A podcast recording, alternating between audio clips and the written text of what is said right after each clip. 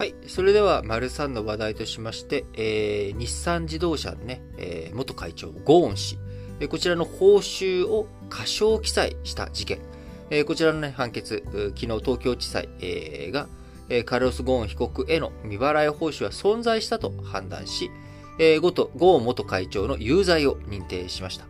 えー、海外にね、逃亡して不在の元会長、えー、こちらを事件の主犯と名指しし、私利私欲が原因と指摘をしました。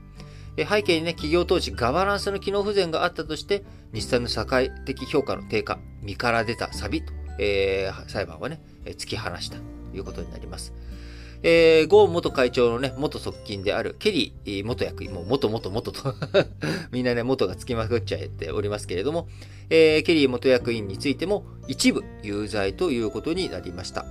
えー、今回ですね、えー、ゴーン元会長とケリー元役員、えー、巡る裁判所の判断ですが、え未払い報酬、こちらね、本当にゴーン元会長に、えー、受け取る報酬があったのかどうかということ、えこちらについての存在、司法判断については、えー、元秘書室長らの供述や、報酬額を計算した書面などの客観的証拠があったということで、未払い報酬の存在、こちらはあるということで、え司法判断。えそして、えじゃあこれ虚偽記載罪。えそれをね、書かなかったことが有価証券報告書の虚偽記載に当たるのかどうかというこちらのね、成立についても、えー、報酬は開示義務があり、えー、元会長らは認識しながら故意に記載しなかったということで、えー、虚偽記載罪の成立についても成立するという判断になっております。共謀、えー、ケリー元役員がね、えー、ゴーン元会長と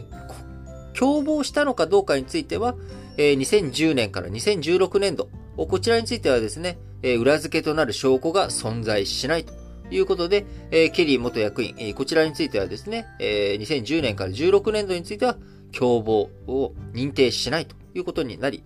えー、2017年度については、このケリー元役員がですね、えー、関与しているという文書、えー、こちらが存在しているということで、こちらについては、えー、有罪ということになり、結果、あグレッグ・ケリー被告、えー、懲役6ヶ月、執行猶予3年という判決が出ました。えまた、法人としての日産。えこちらはね、休憩通り罰金2億円ということに相なりましたけれども、えー、今回ね、あの、司法取引っていうことをやっていたわけですよね。えー、日産自動車元会長、カルロス・ゴーン被告のね、えー、報酬過少記載事件。えー、2018年に始まった司法取引制度が活用され、後半では、あこのね、制度に基づく証言、えー、このね、司法取引に応じた人の発言、えー、証言、これがどこまで証拠能力があるのか、信用できるのか、誰かをね、陥れようとして嘘ついてんじゃないのというところ、えこちらについてどのような判断をするのかというところがね、争われたということになりますが、え昨日3日の東京地裁の判決の中では、裏付けの証拠がなければ信用できないと厳しく判断しました。まあそりゃそうですよね。誰かを貶め入れようとして、えー、言っている、あるいは自分がね、罪から逃れるために誰かを、えー、言っている、誰かに対して、こいつがね、こんなことやりましたって言ってる可能性っていうものがあるわけですから、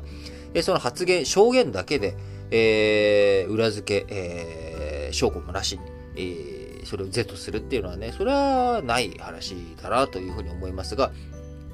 え今回のね、え東京地裁の判決、判断内容というものは、まあ、非常に、僕は理にかなっているんじゃないのかなというふうに思います。えー、証言内容、争われたのは有価証券報告書での開示を免れたとするゴーン元会長の未払い報酬の管理を担い、事件のキーマンとなった元秘書室長。えー、このね、元会長らの逮捕に先立ち、えー、元室長は捜査に協力する代わりに起訴を見送る司法取引で警察と合意したということです。え提供された内部資料や供述、えこちらがね、突破口となり、え強制捜査につながりましたが、え今回ね、あのー、こ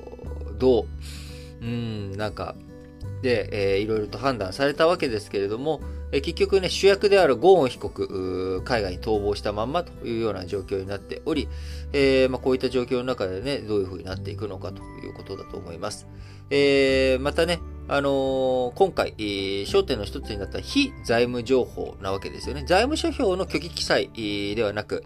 えー、ゴーン被告の報酬、これをね、過少申告したということですけれども、こちらに対してね、どういうふうにそれがガバナンス上、重要な問題なのかどうか、このあたりがね、やっぱり非常に難しいというか、あのー、まあ、じゃあ、非財務情報だから別に適当でいいのかって言ったら当然そんなわけではないんですが、えこちらについてね、どういうふうな、こう、判断というか、